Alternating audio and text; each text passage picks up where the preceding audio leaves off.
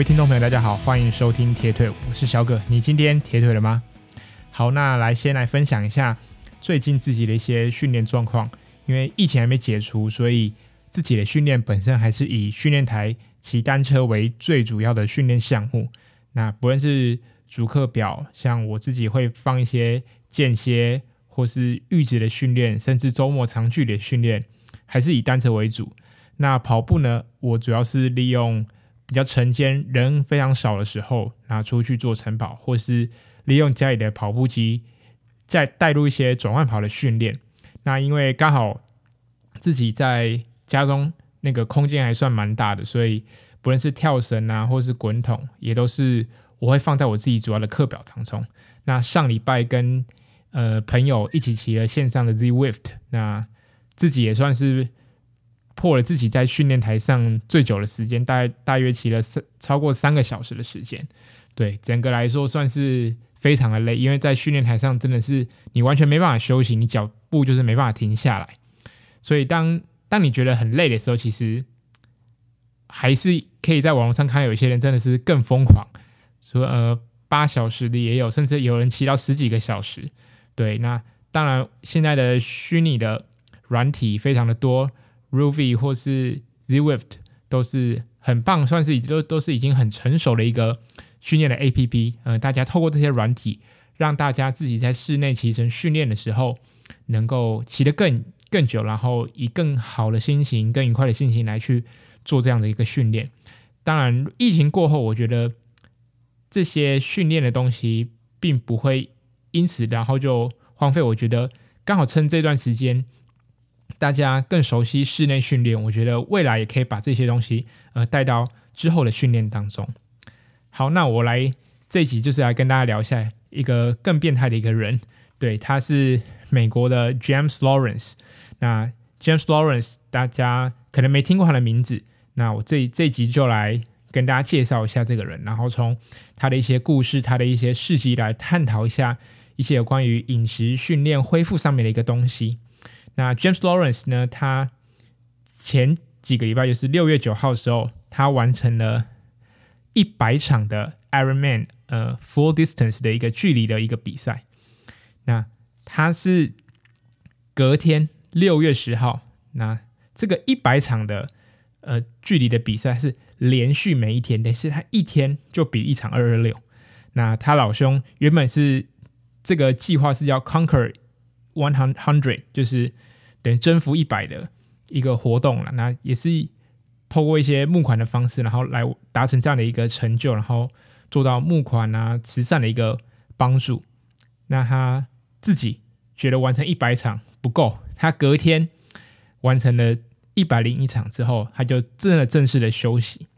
那先来谈一下 James Lawrence，他其实是因为二零零八年的时候，那时候经济全世界经济都算是非常萧条的状态。那他可能那时候也是因为工作的关系，然后就失业，然后到了一个非盈利的一个组织地方工作，然后从此接触了耐力运动，从跑步开始，之后接触到了三铁之后，他就停不下来。那他在二零一二年的时候呢，他在那一年中，在十一个国家总共完成了三十场的 Full Distance Ironman 的一个比赛，是 Ironman 距离的一个比赛，就是简单来说就是二二六。对，那他从那时候开始，等于算算是真的是花很多时间、很多心力在投入在这个项运动当中。那到了二零一五年的时候，他完成了一个算是那时候算是非常有名，到现在都为人能熟知掉 Fifty Fifty Fifty 的一个计划。那这个计划是什么呢？就是五十天在美国的五十州完成五十场的。二二六距离的一个超级铁人三项的一个比赛，对，没错。那他是从他，因为他那个不算是比赛，等于是他很多都是自发性的。那包含他当中遇到一些什么天气状况不好的时候，或是真的真的情况是可能没办法外骑的时候，他可能会选择在室内完成这样子一个挑战。对，他那时候是从二零一五年的六月六号到。二零一五年的七月二十五号，在这五十天之内，他连续完成了五十场二二六距离的一个记录这样子。他是一个五个孩子的父亲。那当初完成这个 fifty fifty fifty 的活动的时候呢，募款到了大约七万美金，那换算台币大概是两百二十万。他当时协助的那个募款的那个组织叫 Jamie Oliver Foundation，主要是提供青少年饮食营养的一个一个组织。那这一次二零二一年，他完成了 Conquer One Hundred，呃，主要是也是给募款到一个 OUR 的一个组织叫 Operation Underground Railroad，而在这个组织呢，主要是算是一个儿童的社福组织一个机构。那我们可以探讨一下，从二零一五年到今年二零二一年，如果大家有兴趣，可以其实在网络上打 James Lawrence 就可以发现，那有很多他的影片。那从二零一二年那时候开始，就有很多的影片在 YouTube 上可以找得到。那我觉得，我这一次在录音之前，我也回去找了一些，呃，他的过去的影片、过去的文章，包含他上上过其呃其他 Podcast 做一些讨论他的一些训练，讨论他的心境。那可以看得出来，他从二零一五年那时候 fifty fifty fifty 到二零二一年，他。他可以看到，他其实体态上有做很多的很多样的改变。对，那我们先从饮食讨论好了。我我有上网看了一些文章，那他说他在准备就是 Con Conquer 100的时候，他其实他背后是有一个组织在是一个团队啦，在是 promote 他做这样的一件事情。那包含了教练、家人、营养师，那这是一个。团队才能造就出一个这样子一个惊人的目标。对，那他在饮食上面呢？他说他在执行这个一百场的二二六的时候，他会减少一些乳制品的摄取，因为其实乳制品算是大分子的蛋白质，它对如果你的像有些人可能就是有乳糖不耐症的问题，或是他本身对一些对一些乳制品东西比较敏感化。他身体会比较容易造成发炎的情形。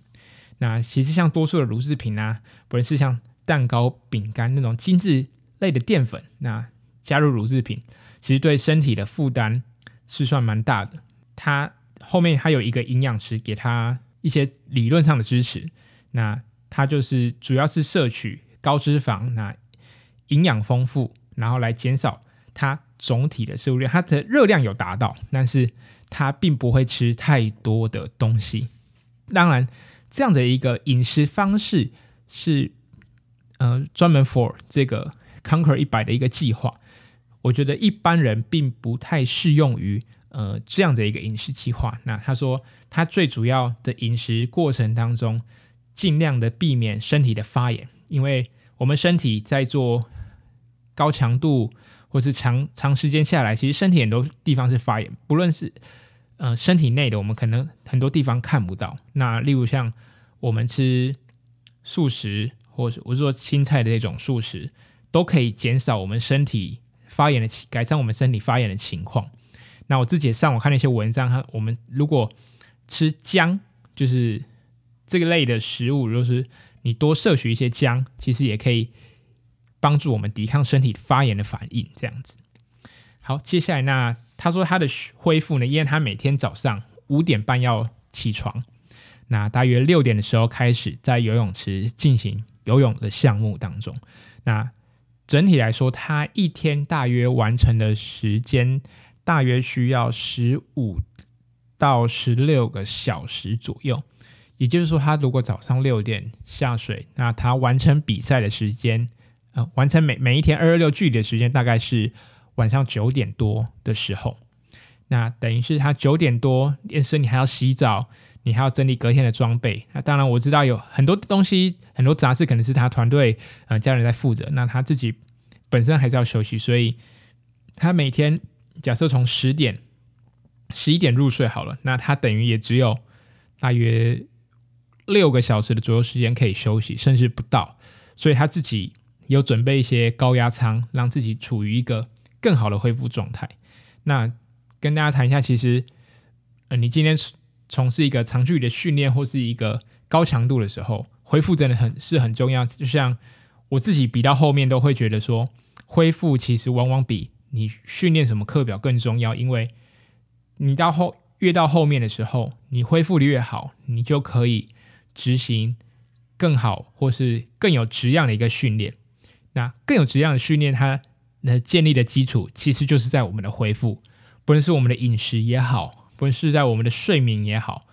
或是我们平常呃多用时间做伸展放松，也都是很好的恢复。那恢复不当然只是身体的恢复，那包含刚刚提到的饮食，像如果你周末执行完呃长距离的训练，那可以比较不忌一些口欲，去吃一些呃平常会克制的一些东西，那像蛋糕也好，或是一些炸物也好，其实我觉得这样子一个关于心里面的回复也是很重要的。好，那接下来谈到就是有关于他的训练。因为我们从他二零一五年的 Fifty Fifty Fifty 到今年的 Conquer 一百，可以看到我自己看他的影片，我会觉得说，哇，他怎么变成那么大只？然后大家也可能会想说，为什么一个每天参加一场二二六的人，那他的体格、他的体型、他的体态还是非常的壮硕，为什么他都不会掉肌肉？那我想，这是也也很多东西是归咎于他吃的东西这样子。那我上网看了一些文章，他说他从二零一五年比赛呃 fifty fifty 五十场的二二六结束之后，他学到了很多东西，就摆在他之后的训练当中。那他在影片当中，他有提到说，其实 Ironman 然后或是二二六这个距离，其实它不单单只是一个耐力运动，而是肌肉耐受力的考验。就像他说，我们每一次。到终点的时候，我们会都说啊，我的腿好酸啊，啊，我哪哪里好像有点不舒服啊，我的小腿好紧哦，快要抽筋了。但是我们很少，其实很少会去终点，躺在躺在终点的时候，告诉他说，哦，我喘不过去来了，哦，我的心脏快受受不了。我们大多是给予的反馈都是说，哦，我哪里不舒服，我哪里痛。所以对 James Lawrence 来说，其实，在二零一五年完成之后，他会把更多的一些肌力训练，甚至是重量训练，也是所谓我们力量的训练，放在他的训练当中。对，那他在他 YouTube 可以搜寻一些影片，可以看到他他的家是非常大啊，国外嘛，真是地大。然后他家里有呃小小型的那种无边际的游泳池，那。那里面还有一个小型的健身房，因为他平常自己也有在教带一些学生、带一些学员这样子，带一些训练。不单他不单只是一个自己一个选手，他还有也有在教教课这样子。那他有很多非常多的重量的一些训练器材。然后他就跟主持人介绍，然后他说他有提到，他说其实尤其是比 Ironman 的女生来说，女生通常力量是是比较小，但是。这个铁人三项当中，跑步、游泳、单车，尤其是带单车这个项目当中，需要非常大的 power。你需要有好的 power，你才有好的单车的表现。那好的 power 从哪里来？那好的单车的表现从哪里来？并他认为，嗯、一个单车骑得好，并不是要靠像纯单车选手，他可能爬坡型的选手，他可能可以透过。控制自己的体重，然后来维持比较高的推力比。那他觉得真正的 power，你要从你的力量训练，你要从你的肌那个重量训练来。你有好的重量训练，你有好的肌力训练，你才有更多的 power 来灌注在这你的踩踏上面。那这边跟大家稍微解释一下，什么什么是推力比啊？推力比简单来说就是用你的瓦数除以你的体重，就是你的推力比。那推力比越高，相对的，你的骑乘能力是就越强。那刚刚开头提到，我们所使用的一些 Zwift 的一些虚拟城市，也是都都是透过推力比的方式来去知道你自己的程度、自己的强度主要在哪边。那例如说你，你可能你是七十公斤，那你的你用推力比三来骑的话，你就是平均输出是两百一十瓦在骑。所以一般来说，呃。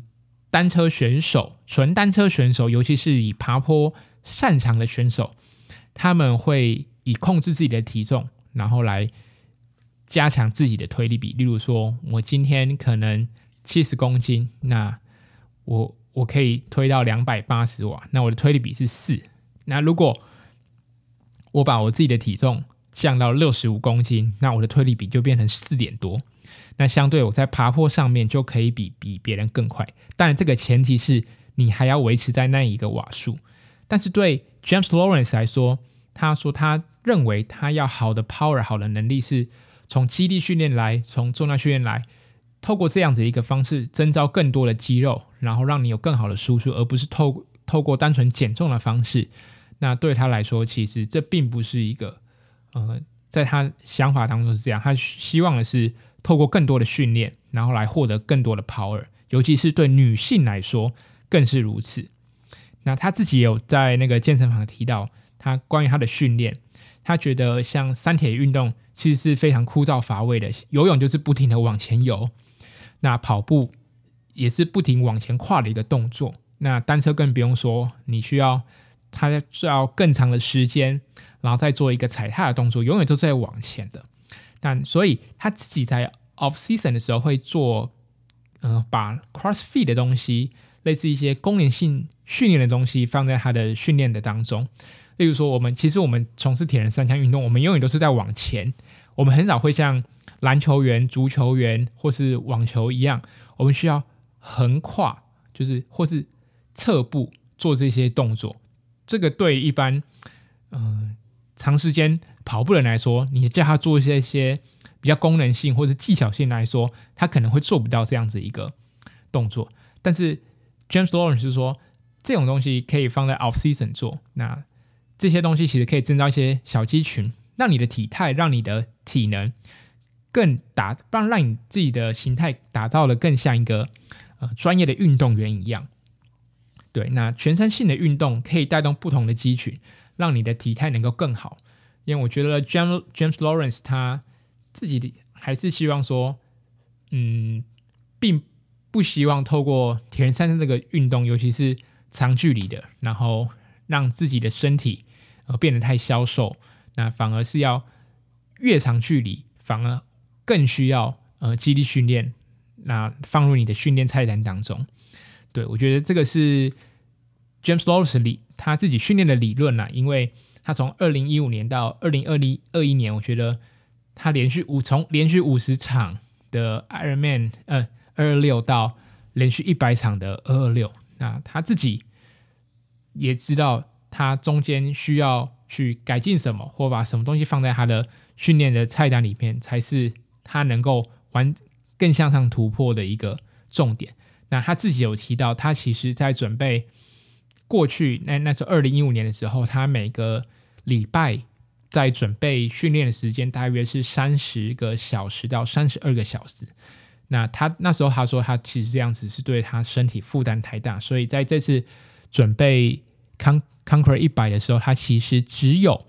每周只训练大约二十六个小时的时间，相对比较少，但是在这次的 Conquer 一百当中，他身体的感受会也会比较好。那他在跑步的上面痛苦也不会有那么多。最后，我想来讨论一下，因为其实 James Lawrence 其实他从事这项的一个挑战这样子一个活动，其实也是有备受争议的啦。不，并不是大家都觉得说，哦，这是一个很正向、很正面的一个活动。毕竟，你光要参加一场二二六，那对其实对身体的负荷来说，其实就已经是非常大的。那何况你是连续参加五十场，连续参加一百场，光我们每天要叫你连续疫情期间连续一百天待在家中耍废看电视，可能一般有在运动的，你甚至不爱运动的人都觉得哦，我受不了这样的一个生活。那在正常的情况下，你能连续一百天？晚上十一点睡觉，呃，早上六点起床去晨跑五公里，然后回来，然后工作上班吗？连续一百天做过同样的一个日子，何况你是连续一百天去执行二二六这个这个距离的一个记录，这个一个比赛，我觉得这是非常一个不容易。光起床这件事情就是需要非常克服，何况你是一起床就是游泳、单车、跑步、游泳、单车、跑步。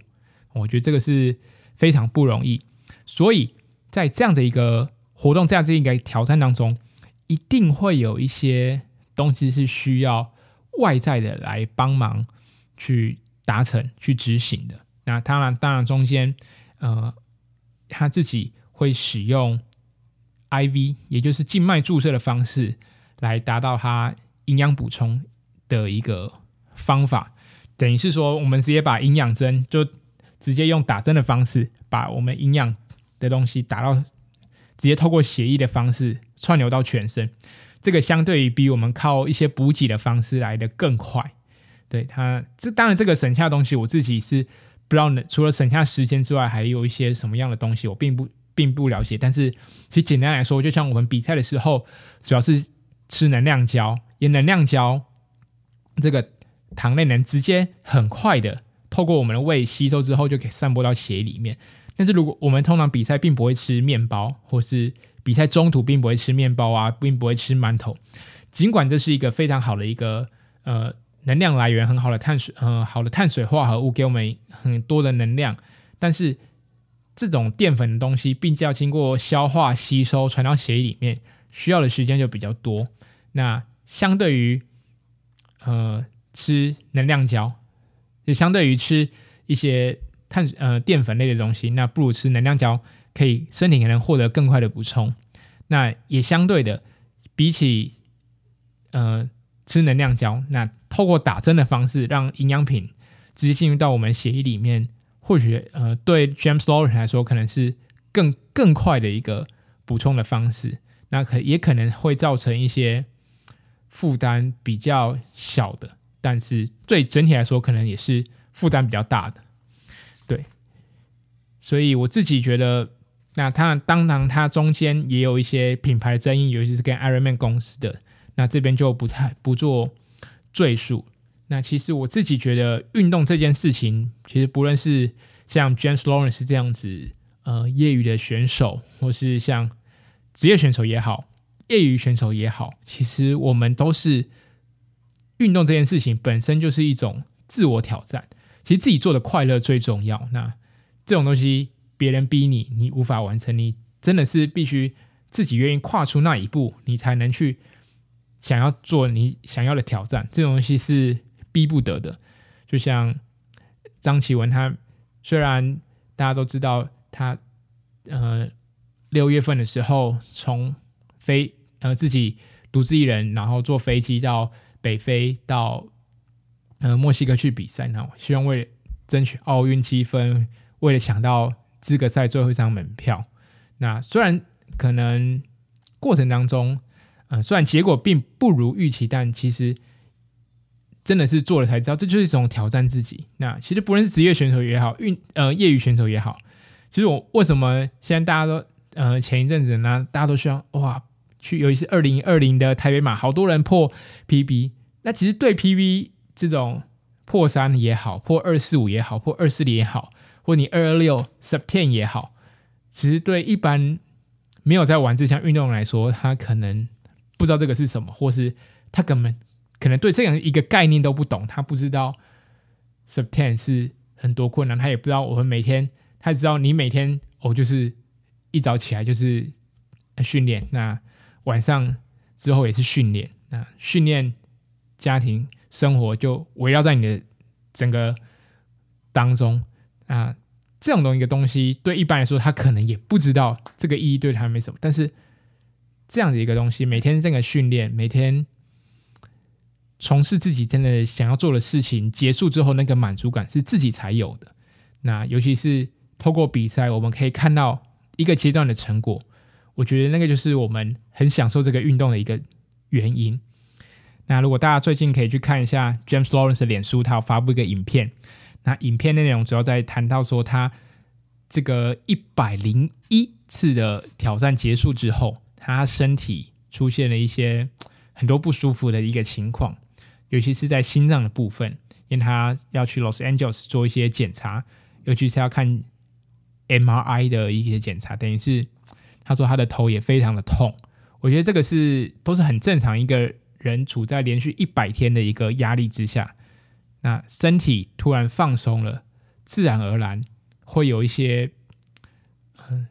等于身过去原本应该要有的生理反应，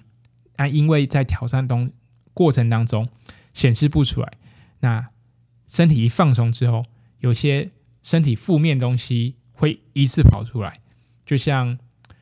如果我们可以看到有些还没有退休的人，他可能身体都健健康康，那他一退休，他可能一个月都不知道做什么的时候，他身体没有活动的时候，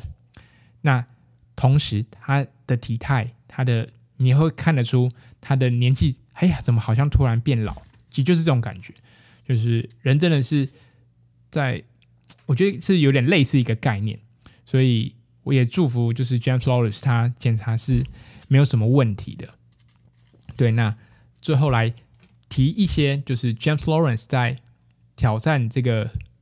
记录，不论是过去的 Fifty Fifty Fifty 到这次的 Conquer 一百，那他呃这个这这样不然不然只是体能上面的问题，当然也包含自己心理一个部分的。东西我觉得也是非常一个重要。那他自己说，因为他这个比赛、这个挑战都是跟着家庭一起，那他觉得这样子一个挑战，其实也是为了孩子树立一个榜样。因为在像去呃二零一五年的时候，他连续五十天呃完成二二六，那他其实每一场的最后五公里，他女儿都会跟他一起完成。那他自己很想放弃的时候，他就会想：哦，女儿会在跑步阶段的最后五公里等他，所以他必须要完成前面的挑战，前面的一些项目，那他才能看到他的女儿。那很多时候要放弃的时候，也都是他女儿跟他说：“爸爸，你是我们的，你因为你的关系，然后教给我们很多，呃，身体力行。”那你用你自己的表现，然后来教导我们。那 James Lawrence 也因为他的女儿的关系，所以呃才能坚持下去。那这边最后给大家一个，我觉得 James Lawrence 他说，你要达成一个目标，最主要就是要第一个你要设定你的目标，那第二个是要开始你的目标，第三个。你要设立短期的目标，一步一步来，而不要一次把目标设得太远。那设定目标什么呢？你因为他说，你唯有设定目标，你才有动力去执行。啊，你的目标可能是跑五个黑也好，你可能是你也许只是今天要完成你自己的课表也好，你可能你的长期的目标，你可能是想要完成一场马拉松也好，你想要完成一场半马也好，那。当你设立目标之后，你就开始目标。你唯有开始执行的时候，你才会发现问题在哪。你永远就像 James Lawrence 说，你并不会知，你知道挑战连续五十场的 Iron 呃二二六很困难，连续挑战一百场的二二六很困难，但是你不知道他的痛苦在哪里。你唯有做的时候，你才会知道这样的一个痛苦在哪边。那最后一个是你要设定短期目标，一步一步来。你不可能，你想挑战全马，你就一刚开始每天就跑二十公里，不可能。一定是每天五 K 五 K，先养成一个习惯，然后再慢慢的把距离变长。那先挑战五 K，挑战十 K，挑战半马。当你准备好了之后，你可能才挑战全马。那当你准备好的时候，你可能才继续在你全马上面的成绩做突破。毕竟。运动这件事情本身就是一种渐进式的超负荷，你要一步一步来。我们的体能虽然会由上上上下下不停的，这是一个上上下下不停的过程。但是当我们设定短目标、短目标、短目标的时候，每天跑个五 K，那其实一个月下来你就跑了一百五十 K。所以设定短目标累积起来也是非常可观的。好，那这一集的节目就到这边。因为疫情的关系还没解封，那如果解封之后，如果有人也愿意来挑战连续三天好了，三天的二二六，那我也是非常鼓励大家，如果有人愿意挑战，我愿意每天出一万元，然后来帮助你募款，或是来支持你这个活动，连续三天哦，二二六，好，有没有人想要挑战的？可以在 Podcast 底下留言报名。好，那这一集的节目就到这边。如果你喜欢我的频道，欢迎给我五星推报或是留言给我。那留言我都会看。那希望你喜欢我的节目。疫情期间一样，当然最近可能疫情比较趋缓，那还是待在乖乖待训练，还是乖乖待在家里。那我们下一期再见喽，拜拜。